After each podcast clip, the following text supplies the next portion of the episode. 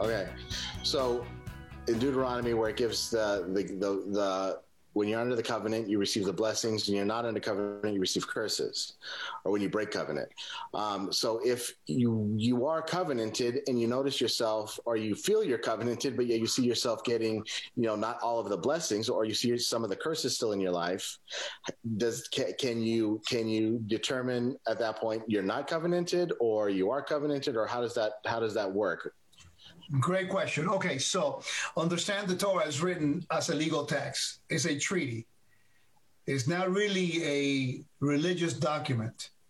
It has it has worship and it has uh, service, how you do in the temple to worship God, but it's basically a treaty of the nations. So, in regards to Deuteronomy 28, Deuteronomy 28 is written in a very interesting context. Uh, it's, a, it's called it's called uh, casuistic to the scholars call it casuistic. It means that the patron, in this case, the great sovereign, says to you and me, we are the servants. He says, if you obey me, I will protect you, I will take care of you, I will give you all the blessings. If you obey. Now, we make covenant through confession. You know, we, we make a, an oath covenant, a covenantal uh, oath, oath covenant. Okay, we're bound by that oath. The moment you come in the covenantal relationship, it creates a dynamic of a of a, of a friendship between you and your uh, the great king. In this case, God. Deuteronomy 28 is about what is called casuistic, which means that if that's why it's written, if you do this, I will do this. Mm-hmm.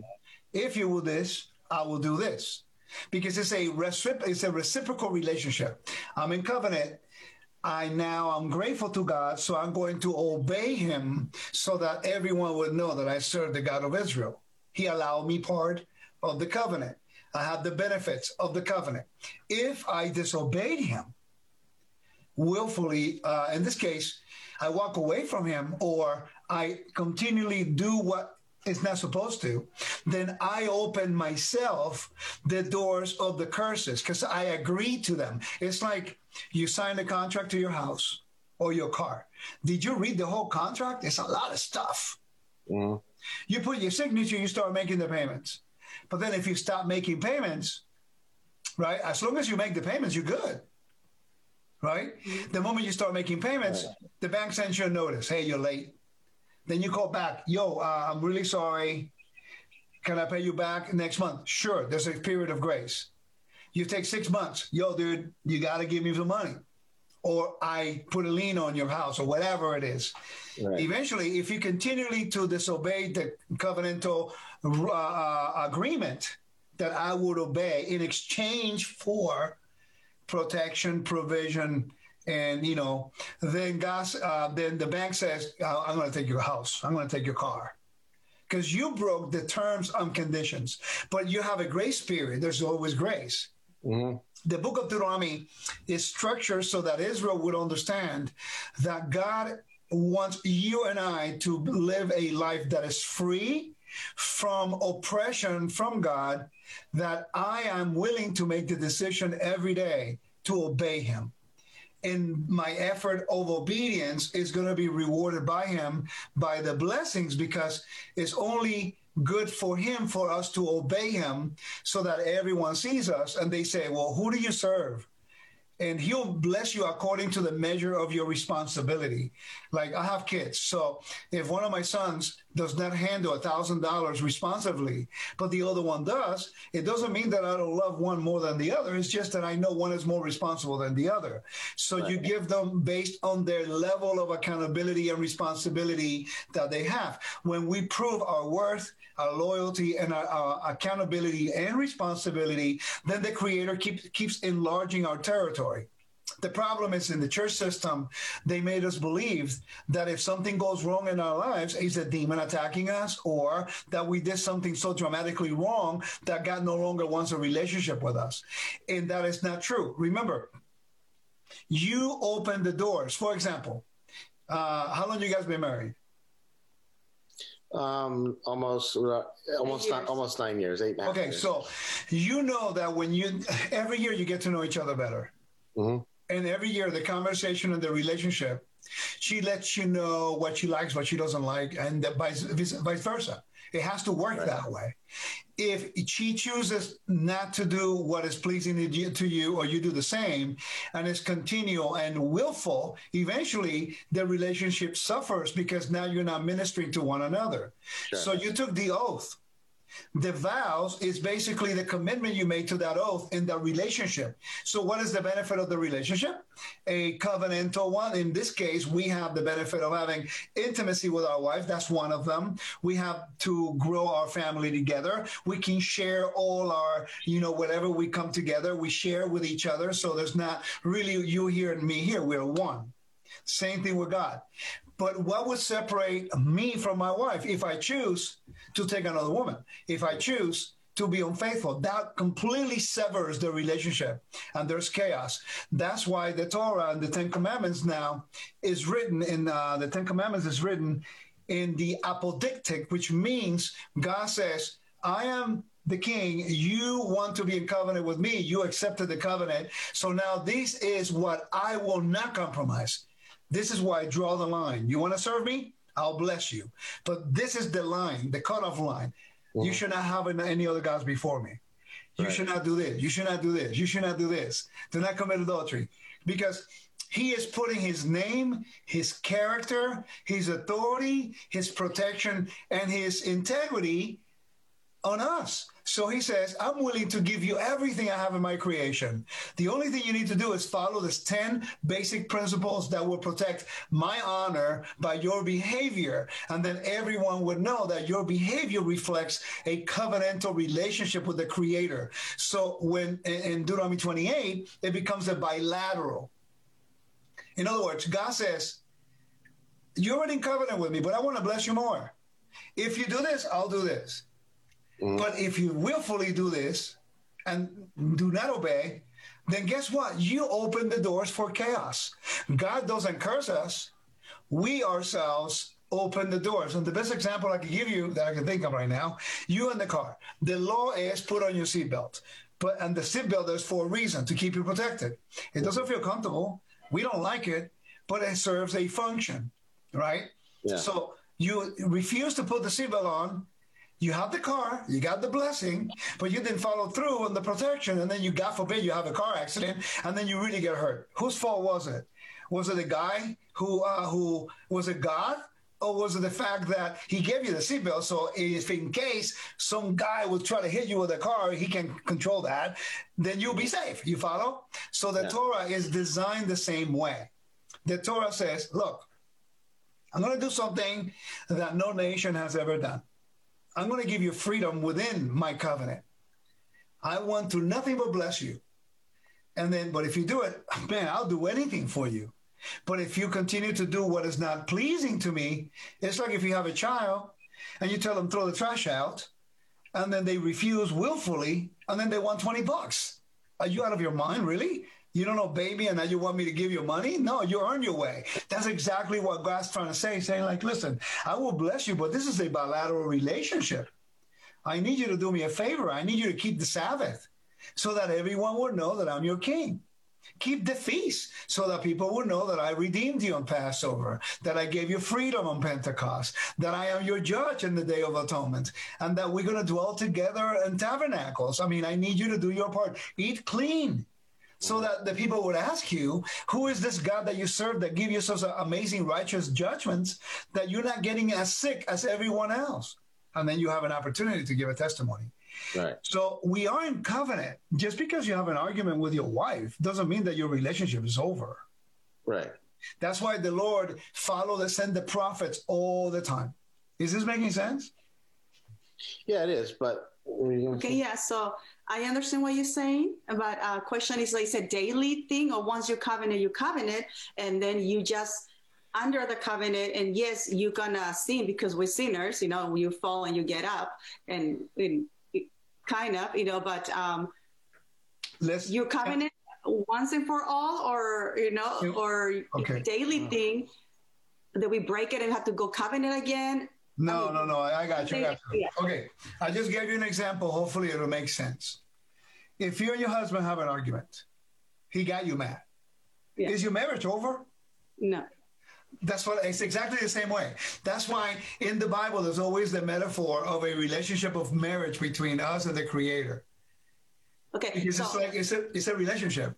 Yeah. So okay. So the blessings. I'm, I'm just trying to understand Wait. the blessing that Wait Corey. one second, because I, I think I, I apologize. You you you talked about sinning, so I like to define that term because Okay. if, we if, she- if we do not define what you just said, then it would appear that oh I fall and then is he going to get rid of me? Or I messed up, is he going to get rid of me? And that's not the character of God. He's loyal. Okay, sin can be translated in two ways in the Bible. Uh, is chata'at means uh, purification. Okay, it's like you do something wrong. It's like okay, you get your wife mad, and then she she says, "Get out! I don't even want to see you. Get out of my face!" Right? And then you give her a little space, and then you come back with flowers. And you said, "Honey, I'm sorry." And then she looks at, "Oh, okay," you know. And then intimacy and friendship and relationship and conversation occurs. Okay, the temple was to do the same thing. It was like you messed up, you offended, you you you you profaned the temple. Now make it right. You bring an offering. Not that God needs the offering. It's just that you're in a covenant relationship, and our sin or our transgressions profanes God's temple, the altar. The animals is for food for the priest. So your your offering and your repentance brings reconciliation in that relationship. Okay? So sin, you need to define it because there are three levels of sin in the Bible. There is what is called chata'at, avon, pesha. You find that in Exodus 34. Okay, there are three levels: national, communal, and individual. Okay? What we do now, we're doing individual, we mess up. We don't mean to do it in rebellion. The key here is intent. And I'm going to put it in the purview of um, of the, I was just driving when you were calling me, and my wife said, "Slow down. You're going by school zone." Okay. Now I'm not drunk. I'm not crazy, so I slow down. But what if I'm driving five minutes over, te- um, five minutes, ten miles over the speed limit in a school zone? The cop's going to stop me. I'm going to get a ticket, right? But then tomorrow I come back, the cop is there, and I'm drunk now, and I go twice the speed limit when the kids are crossing the street, knowing that I'm not supposed to. That's intent. You see what I mean? So the intent of my disobedient, and you see the example of this when the guy picking up the sticks on the Sabbath. Mm-hmm. And The issue was not picking the sticks. The issue is that in the Hebrew text it says that he was high-handed against God. In other words, to him, it didn't matter what God said. I'll show you. I'm going to go pick up sticks because I want to, you know? And that's rebellion. That's the key. When we do something out of willful rebellion, that's what the book of Hebrews tells us. That if we willfully sin after the knowledge of truth, there's no longer remission for sin. You see? So it's your intent Okay. if if if you do something willfully, deliberately knowing that you're not supposed to, you did it anyway, versus man, I was really man, I wanted to eat a chocolate a chocolate ice cream and I shouldn't have, and but you know my flesh, you know, I mean, I, am to eat it anyway. So I'm sorry, I didn't mean to do that. Well, you wanted to because your flesh, right? That's just something different than saying I don't care what the doctor says, and I don't really care what anybody says. I'm to eat my ice cream, but then you can't complain about the heart attack later. You see what I mean? That's willful, and I think that when I understood this, my sister, my life became wow. I was able to breathe. It's like this relationship can never be broken by him because he swore by his great name, swearing that oath, he is bound by his word. So he will never break it. That's why he established the commandment as if you do it. Mhm. In other words, if you do it, this would happen to you because I'm not doing it to you. I'm bound by my oath. Okay. But if you obey me, I'm there for you. But if you willfully continually do it to the point that I can no longer stand your sin, I'm going to send you outside my camp because I'm not, I cannot put up with people willful, willfully rebelling, and I'm loyal here. You see? Yes. So you can never lose your salvation unless you willfully, rebelliously reject it. Okay. God doesn't take it away. That's why Paul says the gifts of God are irrevocable. He's not playing that, you know, that little that little puppet master, you know. That's what I love about the Torah, man. When you understand it from a cultural perspective, it's like he's so concrete in how what he wants, what he expects from us, what he likes. It's like you hearing everything from your wife, and she tells you exactly what she likes to minutia, to like the way you even look at her. And then your job is to say, I want to be in love with my wife forever. So I want to do what pleases her. Because she already told you what she liked. Right, right. So, but if after 10 years she says, Well, I told you what I like, but I really don't like that, well, that's her problem.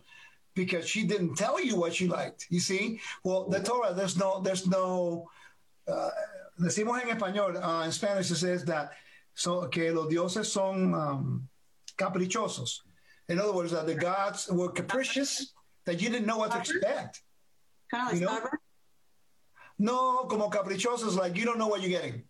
Okay. capricious, you know. It's like you don't know what you're getting. Uh, one day they're in a good mood, another day you don't, you know, whatever. But the Torah is different. The Torah is written in a format unlike any other ancient treaty. It's like God says, "This is what I like. This is who I am. This is what I'll do, and I give you my word." Now my job is to say, "I believe you. I trust you. I will follow through with it."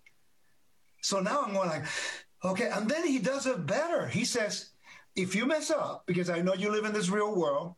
This is the way to make it better. Bring an offering. Okay. Mm-hmm. If you mess up, you're good. Just, just listen. I know you live in this real world because I created you, but I'm not throwing you out like all these other gods, supposedly. I'm just going to tell you how to make it better. So if your wife tells you, if you ever mess up, just bring me the dark chocolates with little sprinkles on top. You know, you know that's going to be your go-to move, man. yeah. I mess up, dark chocolate with sprinkles on top, right? What the Torah tells us, God desires a deeper dimension of a relationship. It's incredible that He says, okay, you want to approach me?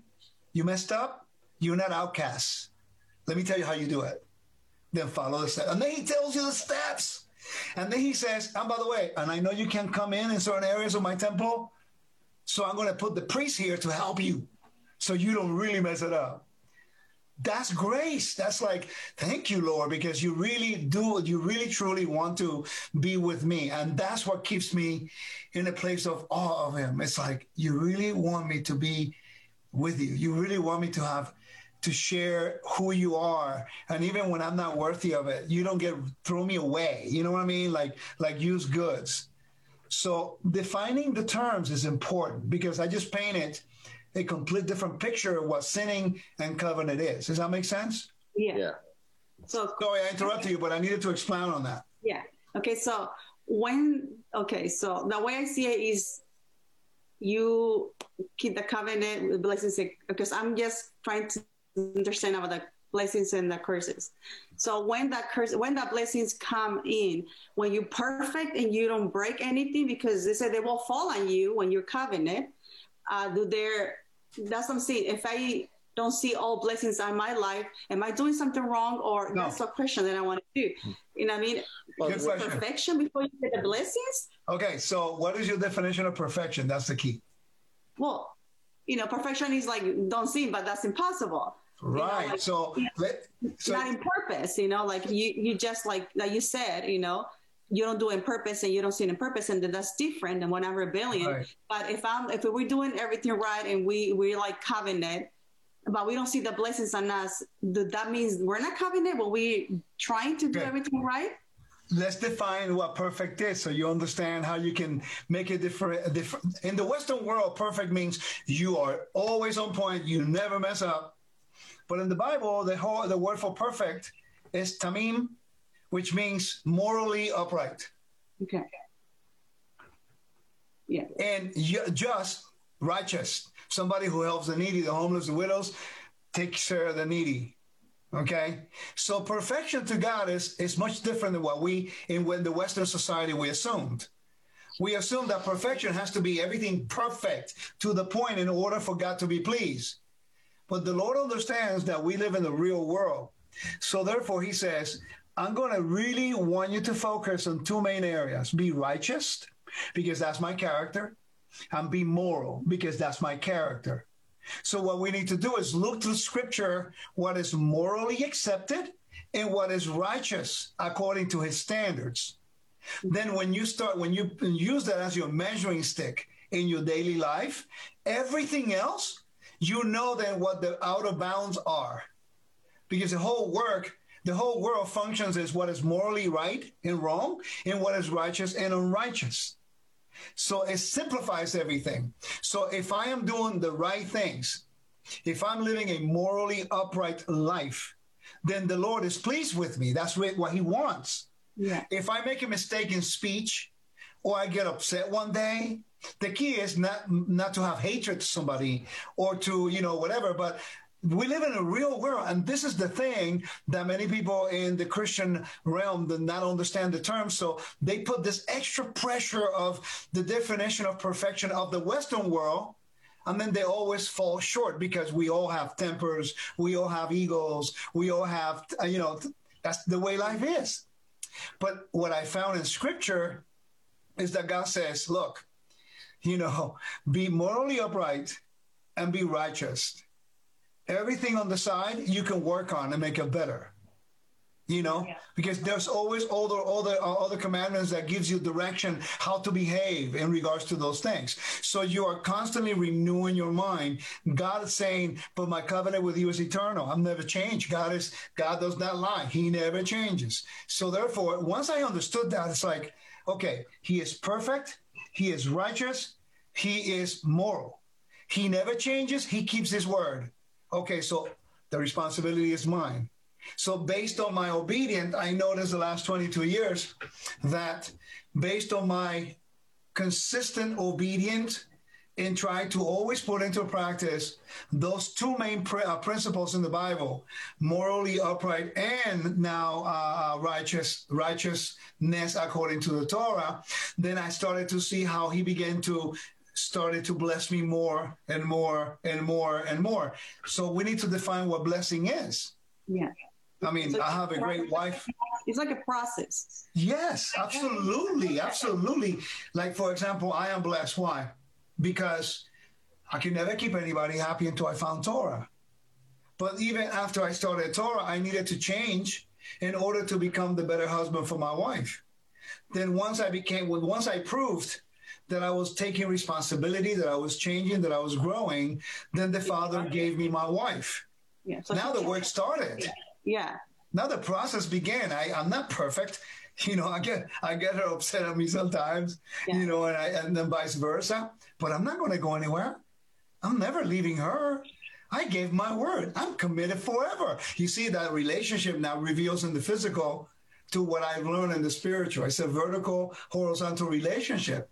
And that's really what the Torah is trying to convey to us. You trust him and you're loyal and you're faithful. So now I need to be accountable. So when I have a phone by myself on my own, I need to keep myself accountable. I cannot betray my wife.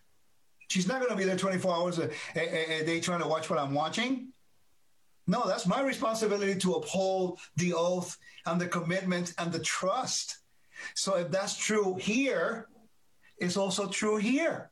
And that's what really Torah is trying to teach us. So stop. So we stop feeling like we have this burden in our in our in our minds that we have to do everything perfect, the way we think in the Western world. Yeah. I mean, okay, yeah. your husband knows you're not perfect, and you sure know he's not perfect, right? Yeah. but are you looking for perfection on each other? or you're looking for compatibility and leaning towards the same goal. Yeah. Yeah, that for sure. And by the way, the more you are together, the more you get to know one another, the more perfection comes in line. So eventually you say, that's a perfect person for me. Right. You know, because you're leaning in the same direction. We are all walking in the same direction and we are being perfected as we walk through what I did not think it was relevant five years ago, today I'm a little bit more adamant about it because I'm understanding loyalty, oath. I'm seeing the blessing, and I say, Lord, I want to be more loyal to you. This feels good that I could call out to you and you hear my prayer. or that you're a provider so I can help somebody else. What do I need to do to maintain this relationship to flow? And that's really what you see, these little terms mm-hmm. really come to the table and really allows us to get a greater, deeper dimension of the character of God. If we go back and define it by biblical standards. Because when we try to do it by religion standards or denominations, it changes with every denomination. So it puts more pressure on us.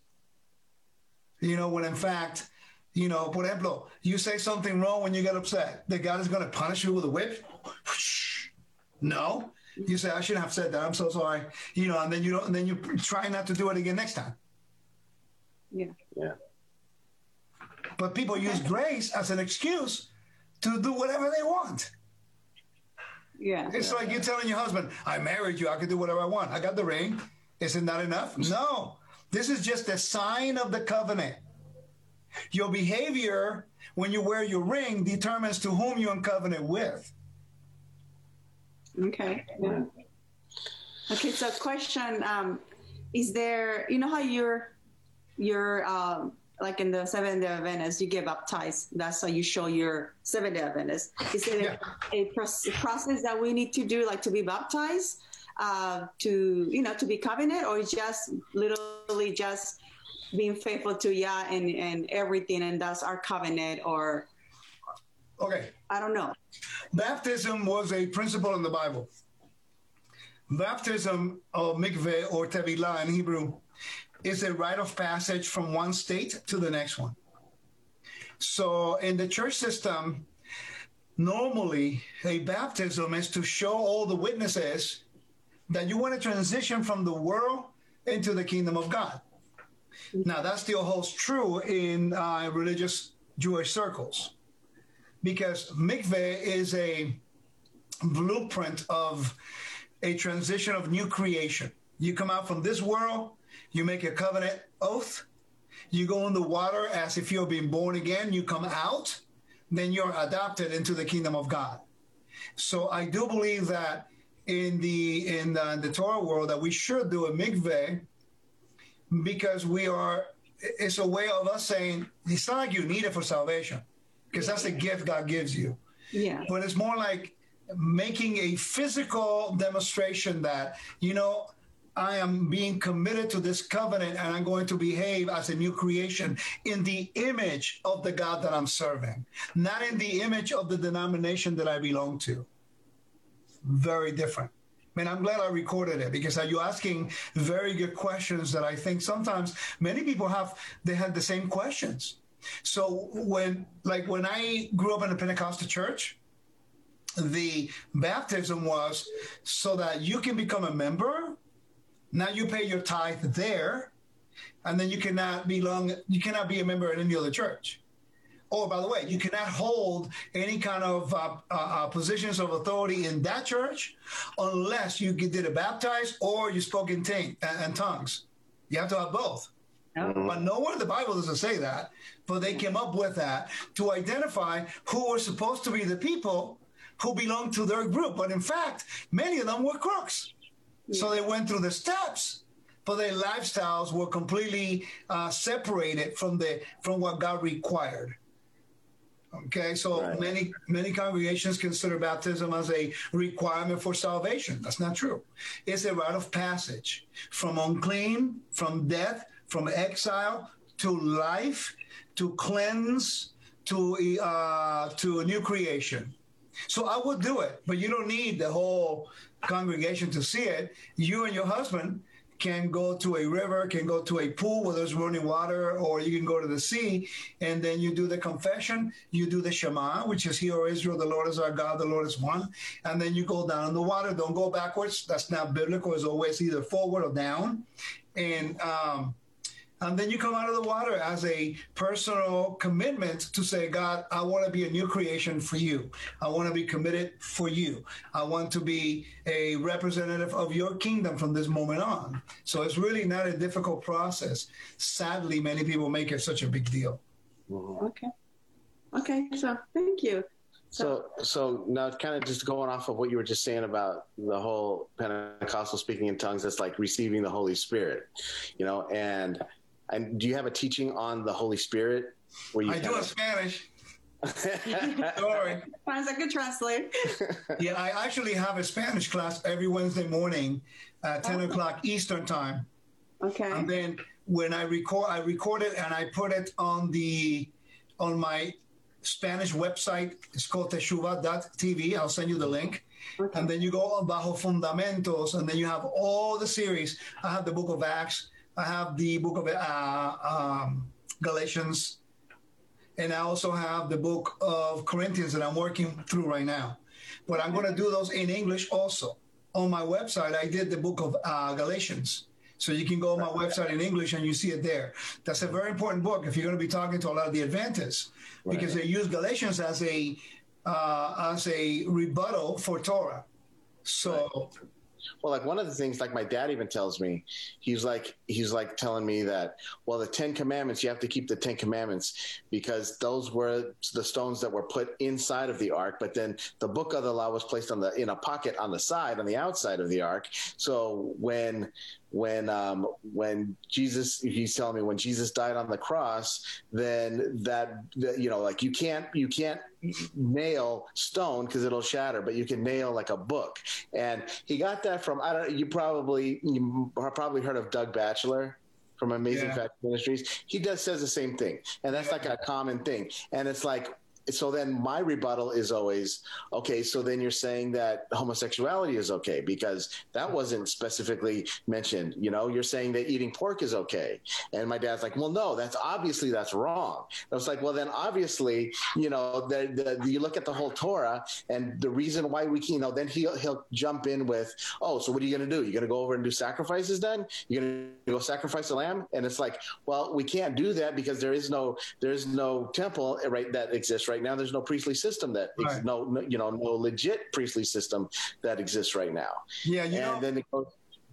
I, I, you'll go circles and circles, but it can be very easily explained if you go mm-hmm. back to the to the context.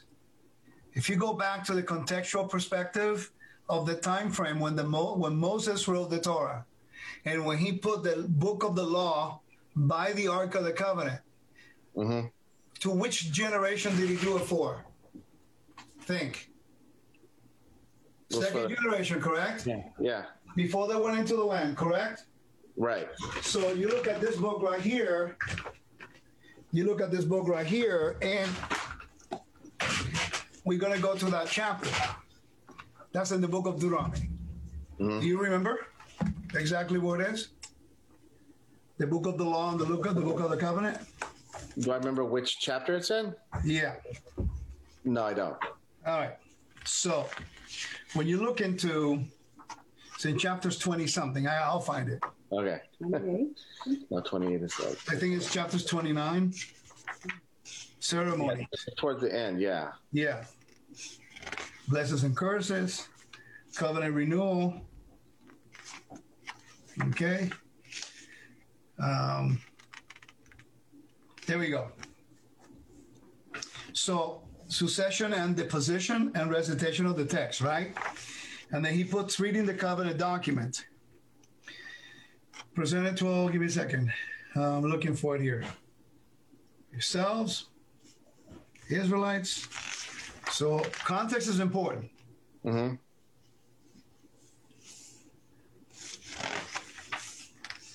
Thirty-two demons.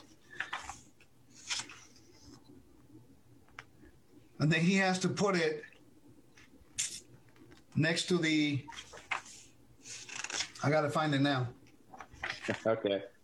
Okay. Have you ever read about uh, covenantal renewals of the ancient Near East? I did see. I did see. Some, I, I saw.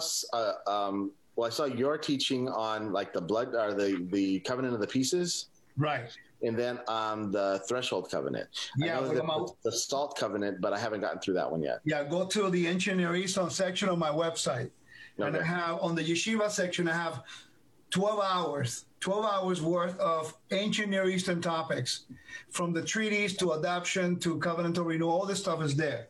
So, if you remember the verse, help me out. So I can't remember right now. Um, let me see if I can look it up here. So I don't have my Bible with me. Cool. So, um, so what we're looking for the uh, the But he put the Book of the, the- the book of the law and the book of the covenant. okay.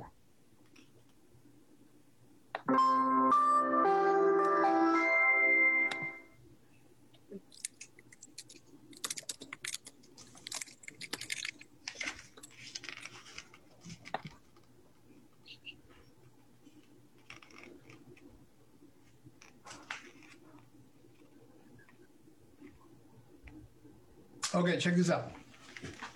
So you have your Bible with you? Um, yeah, I have it on. Uh, I mean, I have my the one I have on on my computer. Yeah, read it. Read uh, Deuteronomy 31, verse 22. Okay. 31, 22? Yeah. Okay. Kind of being a little bit slow right now. Okay. No, here we no, go. As, you, as you're getting that, let me read this to you. This is a commentary based on how the ancient people will do it in a covenantal renewal ritual, okay? Now, this was prevalent throughout the ancient world. This is not just uh, only limited to Israel. And this is highly important that we understand this because many people assumed that, you know, the Bible was written only in the bubble when in fact the Bible was written so that the nations could also understand the character of God. All right. So watch this. Hittite treaties. The Hittite is where modern day Turkey is. Mhm. Prevalent kingdom during the time of Israel when they entered Canaan and the time in in, uh, in Babylon, um, and the time of the Egyptian too. It says uh, Hittite treaties provided for the deposition of the treaty covenant documents or whatever material iron, bronze, clay, stone, silver it was desirable to have a copy of these covenant uh, documents on file but also to make public future public peri- periodic readings possible.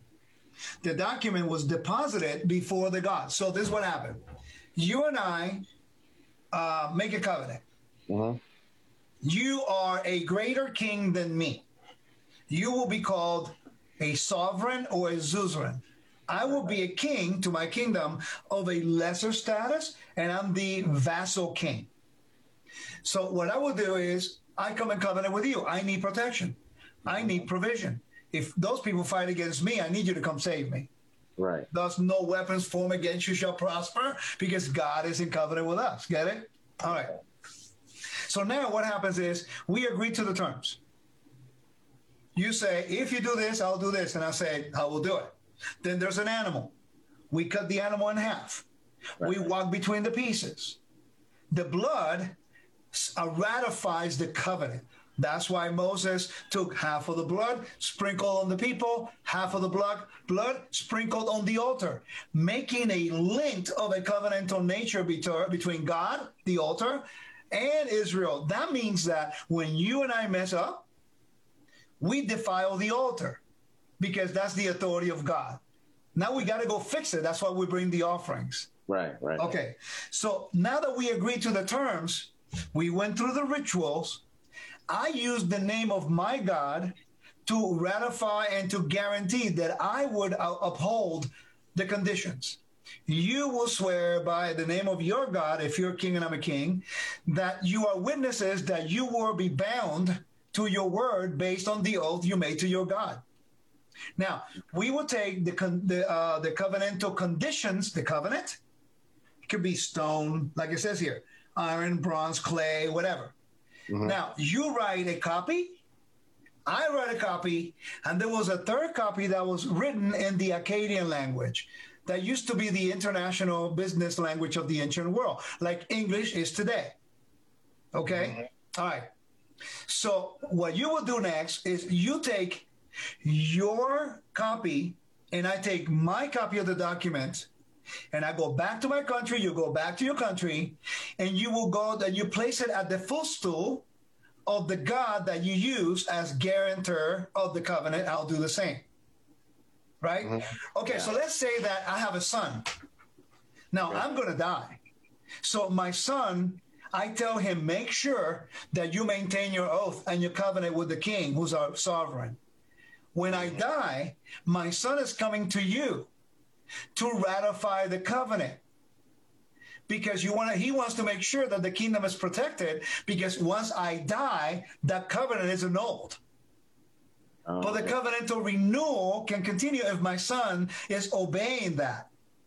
That's why you have the presidency every four years go to the Capitol, swear allegiance, and representatives from all over the world they show up. In other words, this man is going to continue the Constitution and every agreement they're made with us in the world.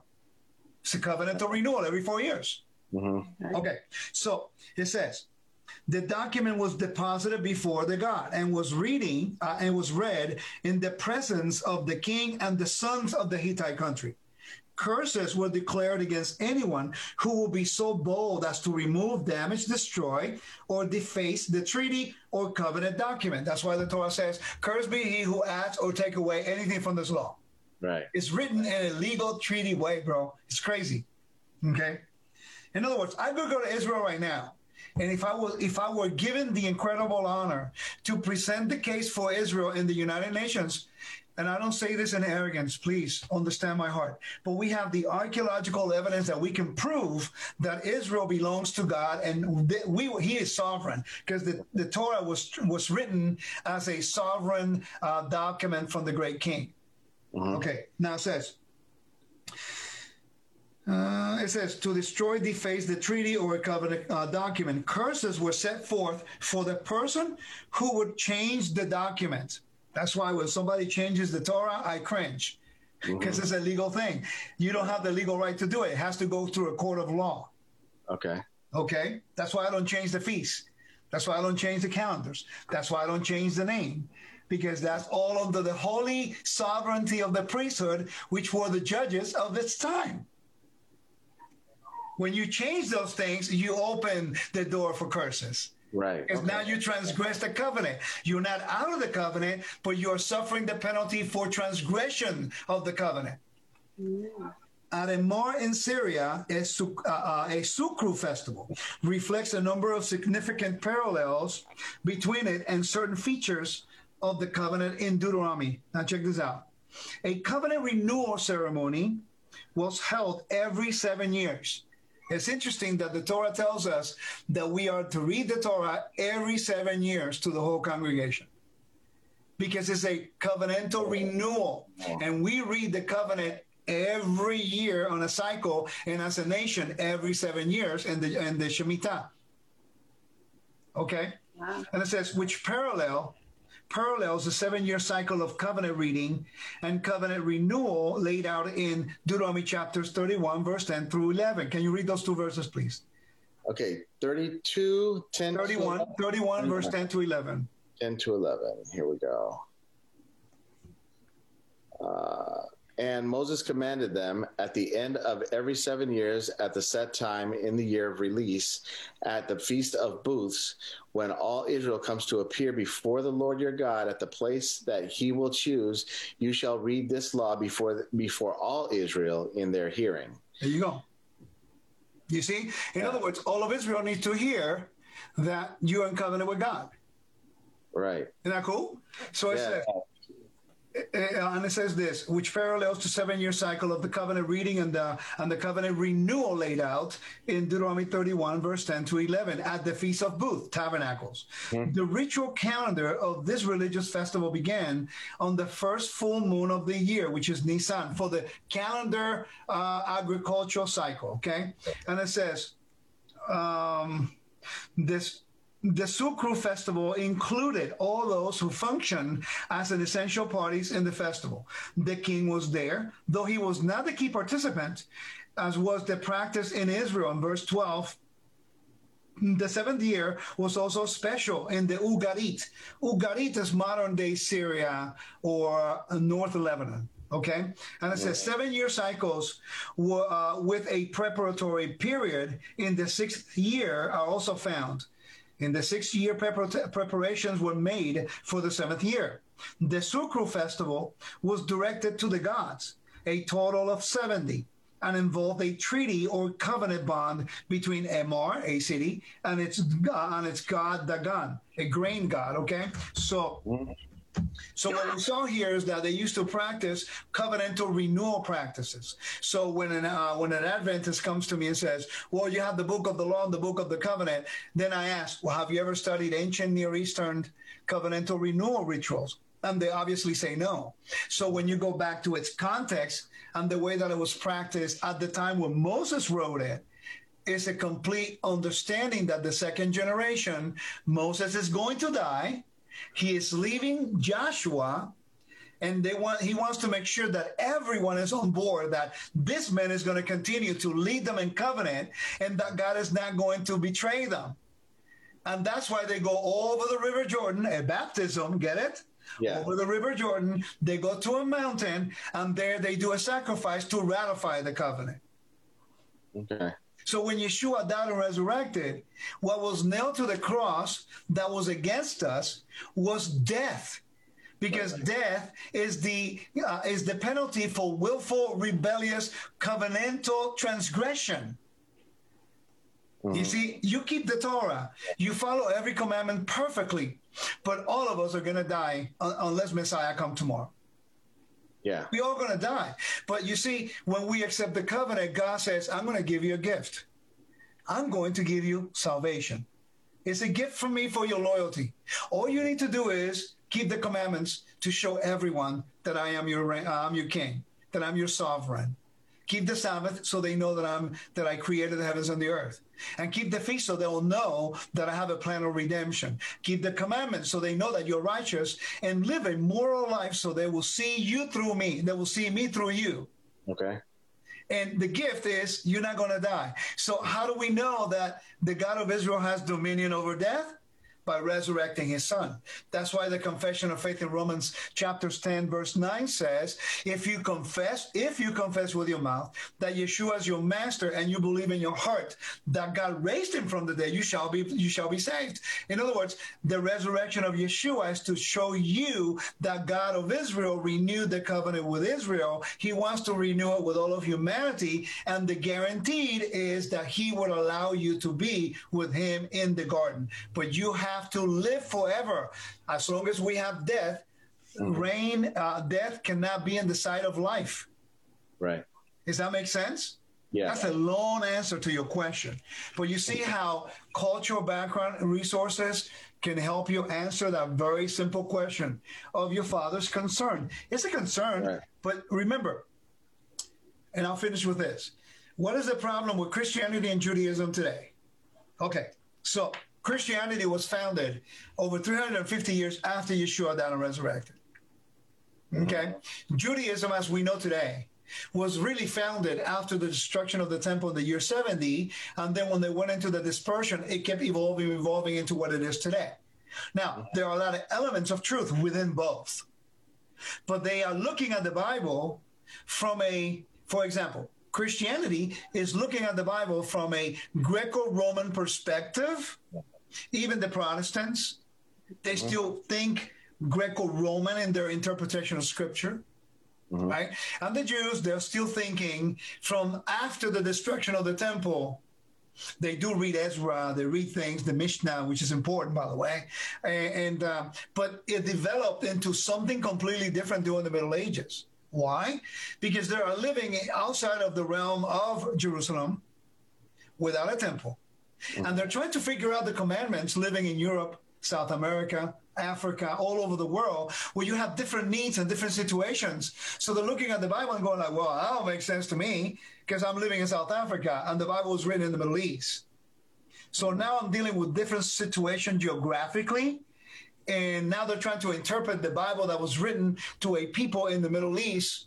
And they're trying to apply the same principles completely away from their geographical position. Now, but you can be righteous anywhere. You can be morally upright anywhere. So therefore, God says, no matter where you're at, you can still keep my Sabbath.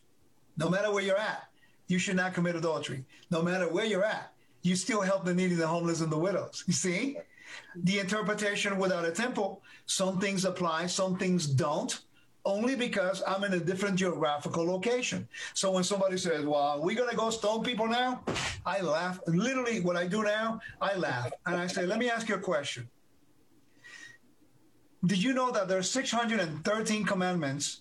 279 of them are related to the temple. And you cannot stone anyone unless there's a Sanhedrin council and there's a priest and, there, and it has to be in the land of Israel under a theocracy.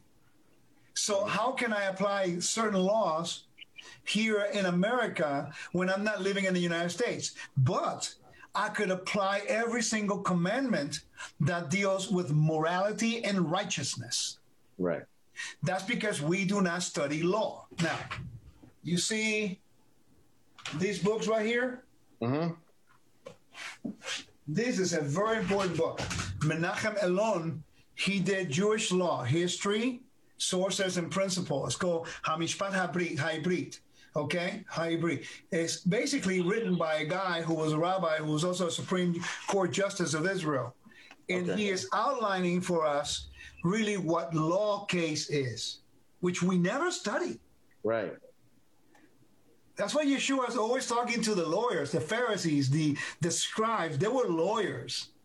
That's mm-hmm. why the Father used Paul to do the work. He's a Roman citizen. He was a Pharisee. He was a lawyer, equipped at the highest level of study, raised at the feet of Gamaliel for crying out loud. We're talking about a guy, a guy who spoke minimum four languages. He had to speak Greek, Aramaic, history, and Latin because he was a Roman citizen. We never think like that Right. living in the Roman world, talking to Gentile people who are coming from a complete, complete abhorrent lifestyle of moral immorality. And now Paul is teaching them Torah and teaching them, you know, uh, holiness from the realm of the Torah from a legal perspective to the Corinthians. And here we are reading the Corinthians. We don't even know where it's found on the map. Right. No wonder we're confused. So what I try to do on my classes is let's talk about this verse, but let's look at to whom it was written to, what was the problem, what is the question, and what is the answer. And how does the principle of what we hear in the story we read applies to me today? Because I cannot pretend for something to apply to me when the audience were the Corinthians. But mm-hmm. there's a problem Exactly. within the Corinthians that I think we could all suffer. And by the way, it all boils down to righteousness and moral behavior. Read the letters of Paul not from that perspective. Right. Okay. Right. Acts So- 15. Acts 15 says three things. They want to be part of the kingdom, not a problem. But they should abstain from what? From adultery, Adultery. Yeah. idolatry, and and and us are e- eating uh, animal sacrifice to other gods and their blood. that's okay. Here you go. Moral in nature. Yeah. Well, they're all Torah laws. They're all Torah laws. Yeah. So, and what I do on my website, I try to outline for you exactly how that works. So Mm-hmm. be patient because when you go in, you go in through the Torah portions, Mm-hmm. look into the 2012 Ancient Near East. Before you read the Torah portion, try to study the 12 hour intro to give you a good foundation on the background. Okay. And then I always teach all the Torah portions in a thematic way. Then follow the gospel cycle, and you know you go slow, and then study the temple with me. That, but that's the best way that I could, you know, do it because I'm running around doing so much stuff. If you send me a question and I have a teaching, then I'll recommend you to my website to try to find that teaching. So instead of just two minutes, I'll Right. give you an hour, you know, of an answer. Yeah, yeah, exactly. Because yeah, I know that a lot of times it seems like a simple question, but there's so many details and a lot of information that goes into it, especially when you really dig into it. Instead of instead of just giving like this two minute answer, like you know on these Christian uh, uh, question and answer shows. But I know right, just just just by some of the teachings that I've seen you do and some some other people do, it's it's uh, Well- a lot more a lot more details that you have to know in background before you can even really get down to the answer. Real quick, I was going to ask you, and if this is too long of an answer, don't I worry got a about it. Yeah, I got a few more minutes. But go ahead. Yeah, I was just going to say, um, going along with the whole the, with the whole feast thing, and like you know, with the how how how Christianity divides the law into moral, ceremonial, and and and um, Judicial yeah, ju- yeah, yes, and yes, civil. yeah, civil. And so it's like for for instance like when i'm talking to one of my friends i was talking to him who he's also he's also kind of he grew up seventh day adventist but now he's kind of he got it he, he started he started um, studying into like preterism a little bit and then some other things but i was talking to him about the about the feasts and he was saying, "Well, how can?" And then I was telling him he he obviously jumps to that same thing of, "Oh, so you're going to go sacrifice animals now?" And so when I was telling him, "Well," um, you know, we can't do that anymore because we don't have a temple, we don't have a priesthood. He was like, well, are you still going to keep the feasts? Uh, if the feasts are connected to animal sacrifices and you can't do the, you can't do that part. If you can't do it fully, since God is a God of, of, you know, he's a jealous God. he has very specific ways that he wants to be worshiped. How can you still keep the feasts if you can't offer the sacrifices? Yeah. It's like, it's like me telling me, telling somebody, it's like me telling someone, by the way, you can't keep your birthday anymore because it's your birthday. Are you going to go back in your mom's womb? we don't think about it like that. Right. So you're celebrating the day that you were born. Mm-hmm. Right. So, I mean, are we having them? Uh, do you still celebrate the way you came out of the womb? Or you celebrate a memorial of the day you were born? Right. See the difference? Mm-hmm. So without a temple, we cannot, he's right, we cannot do the sacrifices in the court of anoints because they're only specifically restricted to that area. We know that. Right. But we can still celebrate the memorial and the observance of that day as a remembrance of what happened. Right. And what it represents. And I think the problem is many people do not understand the differences. So they assumed they're trying to, you know, do the sacrificial thing, which is uh, encroachment. You cannot do it, right. you know, but you do the memorial, you do the remembrance of this represents this. And we do it on the day that God prescribed, just like people want to celebrate their birthday on the day that it's been already proven they were born. Okay. You see, so it's like, oh, I want to celebrate next week uh, I want to celebrate Passover next week. Well, Passover is not until like a few months from now. Mm-hmm. So when someone tells me they want to do it their own way, I ask for their birthday. Oh, my birthday is April 11th. Okay, let's do it in July. They get offended. Well, that's not what my birthday is. Well, that's the point. Your birthday is a celebration of the memorial of the day that you came into this world. The feast is a memorial, a remembrance of how it was done. So we study the process. We uh, we do the prayers that are connected to it. We have a meal as a covenantal renewal, and we say we remember that God redeemed us out of Egypt. Right. He already put that blood on the doorpost. We don't need to do that anymore. Right. You see, that's and that's something that sadly, because the common denominator with every question you've asked is that we don't really study the temple. Every question you just asked is connected directly to two things cultural backgrounds and the temple. Right. So, so I, have noticed, yeah, by watching some of your some of your you know yeah. you have, it's always connected. It always goes back to that. So I do want to really start start focusing, doing more study on focusing on that once um, get to us, you know, like a few other little questions here and there. Once I get that solidified in my mind, sure, then I'm sure, gonna, no problem. And, and, by the way, by the way, it's not like I'm trying to force the meaning to go back to the temple. Right. I never do that. If I don't know it, I don't know it. But right. it's just um, 270 commands, 279 commandments of the two of the 613 are directly linked to the temple and another 145 are indirectly linked to the temple. Now think about the high number. Right, exactly. I know. I, I heard you mention that before. And yeah, just, yeah, it's like a third of the of the laws, or more than a more than a third. 40, 40 some percent. Right. I guess it would be. Yeah. So I mean, we go, we come to the church, we eliminate the whole Torah. Yeah. And then so. But if you eliminate the Torah, you're not going to get the New Testament because the Torah gives you the storyline as to why Yeshua needed to come. Mm-hmm. But then Yeshua, almost every event that he went through, that happened on the Sabbath, on the feast, and in the temple. Yeah. L- look it up. I mean, 90% of the stuff he did, it dealt with 90%, not all of it. It had to do with the Sabbath, the feast, and the temple. Right. But if you don't study the Sabbath, the feast, and the temple, you don't know what he means. Yeah. Yeah. So then, so then, like the the purpose for his death. I know that that I've heard I've heard a few different a few different explanations from different Torah teachers. You know, there was there there's the one that he had to die because he had to he had to fulfill the covenant, you know, the broken covenant, and he had to because of the two houses, um, you know, like the house of Judah, house of Israel. Um, he had to be he divorced the northern tribes, so he the, his death was a way for him to be able to remarry them because of the Well- command that you can't remarry a, a woman that you've divorced already. Well, and then, go ahead. I'm sorry. Go ahead. That's a long question, so I'm trying to wait.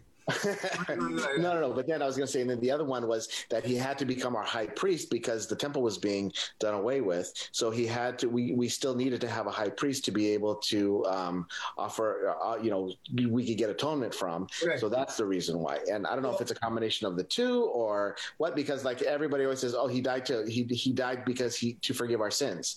And I think yeah, you know, you could see see see in a simple way like that. But I think there's you know it's a, it's much broader topic than just that. The whole thing about the marriage thing, I used to believe the same thing, hmm and I still hold to it, but it's a it's an explanation. Okay. Okay, it's not the final only answer. Okay, I come to find out after 22 years because I keep studying and learning. So that was a basic way of understanding how the covenantal relationship of this married metaphor is restored. So that's just one explanation. Okay. Okay, let's take the whole thing about the Yeshua as the high priest. Is he the high priest forever? Yes, until he comes to the earth. When he returns to the earth, he's not going to be a priest because he even said in the, the book of Hebrews, chapters 8, verse 4 says that if he was on earth, he would not be a priest, for they're a priest according to the law. That is true. Mhm. Okay, so it's interesting that the only person who mentions Yeshua as a high priest is the book of Hebrews. The only mention of that. No other place in the New Testament. So you have to ask the question why is that? Because the temple has been destroyed at the siege of Jerusalem, the year 66 70. Mhm. Now, the letter of Hebrews was written from Italy, you know, in the context of the tabernacle, trying to bring comfort to the people that although the temple is going to be destroyed, not lose any hope, because God still now has His Son, who will do the uh, the function of the high priest in the heavenly tabernacle, not the earthly tabernacle. Okay, so which is fine. But did you know that book of Hebrews, I think chapters 10, tells you that he did that once and for all. And once he did that, now he's at the right hand of the Father, waiting until his enemies are put under his footstool. So that means that Okay. he, he did that work once, that atonement, that remission. Now, do me a favor. Go to Hebrews chapters 9, 21. Talk is cheap. We got to prove this stuff. Don't believe what I say. Look it up. Mm-hmm. If I'm wrong, man, listen, if I'm wrong, one thing you'll know from me. If I'm wrong, I'll change it. I don't have a problem with that Right. because I, I, I'm serving just like you. And sadly, sometimes sometimes people want to be right instead of trying to allow God to be right, and we serve. And I don't care about being right as long as the word is right. You know what I mean? Right. Exactly. And if I have to change something, I'll change it, bro. I'm telling you right straight up. If I'm wrong in something, I'll admit it. It's like, man, I was there 10, 15 years ago. That was Right. the beginnings of my walk. I understood it from that perspective, but I'm growing. So therefore now I can say, oh, I also understand this other aspect of it that would allows us to get a greater dimension. So let me share this. So I want you to see this with me. Okay. Let me know where you can see it. Yeah, I got it. All right, so let's go to Hebrews 9. I need to show you on my screen so you can see what I mean. And this will answer the other question that you had in regards to what he died for. Okay. Now, have you ever considered studying the book of Hebrews in the context of the Day of Atonement? Yeah, I watched. I watched your uh, your teaching on that too, and that was kind of when when that you presented that. That was like something that totally opened up a brand new, Cool. you know, just yeah, just totally mind blown. Now, so watch this. Read that verse. Can you see it? Yeah. Um, let me just move this thing. Okay, yeah. Indeed, under the law, almost everything is purified with blood, and without the shedding of blood, there is no forgiveness of sin. Now, what's interesting is not every Bible reads the same way. Mhm. In some Bibles, it says remission. Right. So what you do, you go here. This program is awesome. It's called Logos. So I open the study. Yeah. Yeah, I, ha- I have that also. Beautiful. So look it up. It's the Hebrew, or the Greek word is Prophecies. aphesis. Okay. Now, when you look into the definition of aphesis in the Lexham uh, uh, uh, Bible Dictionary, Mhm. it means release, forgiveness, but forgiveness in the sense of a pardon. Like the president, he just gave a whole bunch of pardons. Right. Okay, it's not just forgive. What he did, he pardoned whoever did a transgression. He gave them a complete remission of whatever they did, to the point that those mm-hmm. people can never be blamed for anything they did in the past, because the president, the ultimate authority in the country, gave them a pardon. No mm-hmm. one can do that except the president. So on Yom Kippur, only God can forgive willful, rebellious sin and communal sin. So God, in fact, God is giving yearly uh, pardons to all of Israel for whatever hidden and not hidden stuff. Okay. Okay, so let's read this one right here, aphiemi, and this is going to be a really cool commentary that you need to see. Okay. Whoops, I changed it. Sorry. Now watch this. It says aphiemi, which is, is derived from it. It says, um, I'm sorry, right here. It says, uh, there we go. The Septuagint uses Afimi in such classical Greek sense as to let go, leave, give up, leave behind, allow, leave over, released, release in the year of what? Release. Release, Yeah. right? hmm That's the Shemitah. It is it is used relatively seldom in the sense of forgive. So now we can trace that the word aphesis that is used forgiveness of sin in Hebrews chapters 9, 22 really is out of context. It should be remission. So what does remission mean? Watch. It says, where it does, where it is, it usually renders the Hebrew nasa to release from guilt or punishment.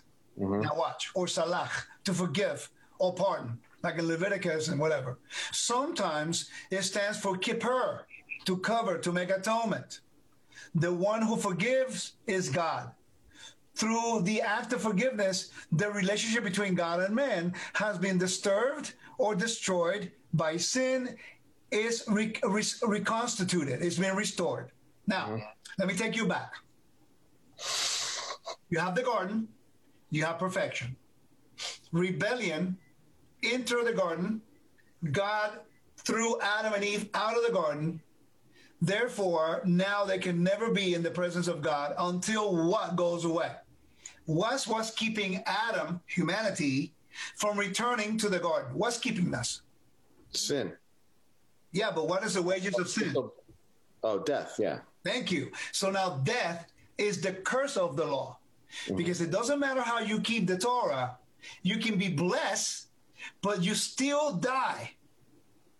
But through the resurrection of Yeshua, now God has promised us that we have eternal life, which is our gift. Okay. When we when Yeshua returns, he comes to restore his people. He takes us to the garden, and now God can dwell among us because we are righteous and we are morally upright. Remember, no moral impurity can dwell in the per- in the presence of God. Okay, watch. It says, of the 50 of the 50 or so instances of aphesis in the Septuagint, 22 are found in Leviticus 25, Jubilee. Mm-hmm. That's the chapter of Jubilee, and 27 for the Hebrew word Jubilee. Now, when did you declare the Jubilee? When it fell in what day of the year? On the Day of Atonement. Yeah. That's why the book of Hebrews 9 says, without the shedding of the blood, eh, almost everything is purged with blood. Why? Because it's after the end of the Day of Atonement that then you declare the Jubilee. Everything is forgiven. God, the judge, forg- forgave all of Israel. But this time, the work of Yeshua, he's not only forgiving Israel to be restored into the covenant that because of idolatry, which is rebellion, led to death, and outside the covenant, they can be restored, but also extended the good news to all of humanity because of Adam. So mm-hmm. you're doing two things in one swoop. He is restoring Israel to take their place of honor so that then Israel will go give the news to all the nations. We have been restored. We can return. You have been forgiven. You have been remi- uh, remission. What do you need to do? Oh, you need the door through Yeshua. Yeah. And the reason why you need the door is because in the ancient Near East, they believe in the underworld. There's this book that is called The Netherworld by Katz. It's an incredible book. They believe that uh, when you go into the underworld, there were seven doors before you met eternal life. So what an amazing language. Yeshua says, I am the door. It's not the underworld God. Yeah. It's me. I'm the door that God sent to restore everyone to the garden. All right. So check this out. It says, in general, it is more often used of the release of captives. I want you to look for Isaiah 50, 53 right now. Uh, Isaiah 61, I'm sorry. Look for Isaiah 61. It says, no, it's right here. You read in a minute. Okay. Says, in general, it is more often used to re- of the release of captives and slaves. Now, what did Yeshua said in Luke chapters 4? What was the first thing he read? The Spirit of the Lord is upon me. He has anointed me to preach the good tidings right? To uh-huh. preach the good news to right. who? To the oppressed, to the brokenhearted, and to uh, to bring out pe- people from the prison, from death. Mm-hmm. That's the first message Yeshua gave in the synagogue. I mean, that was his function. He says, I am here to be the covenantal renewal messenger, like Moses was, mm-hmm. that all of you, if you return to me, uh, th- through me to God, he guarantees you eternal life. We can return to the garden. That's why Yeshua is called the last Adam. Now, remember when Yeshua resurrected? Mm-hmm. Miriam went to the to the garden tomb, and then she she thought he was a gardener. Right.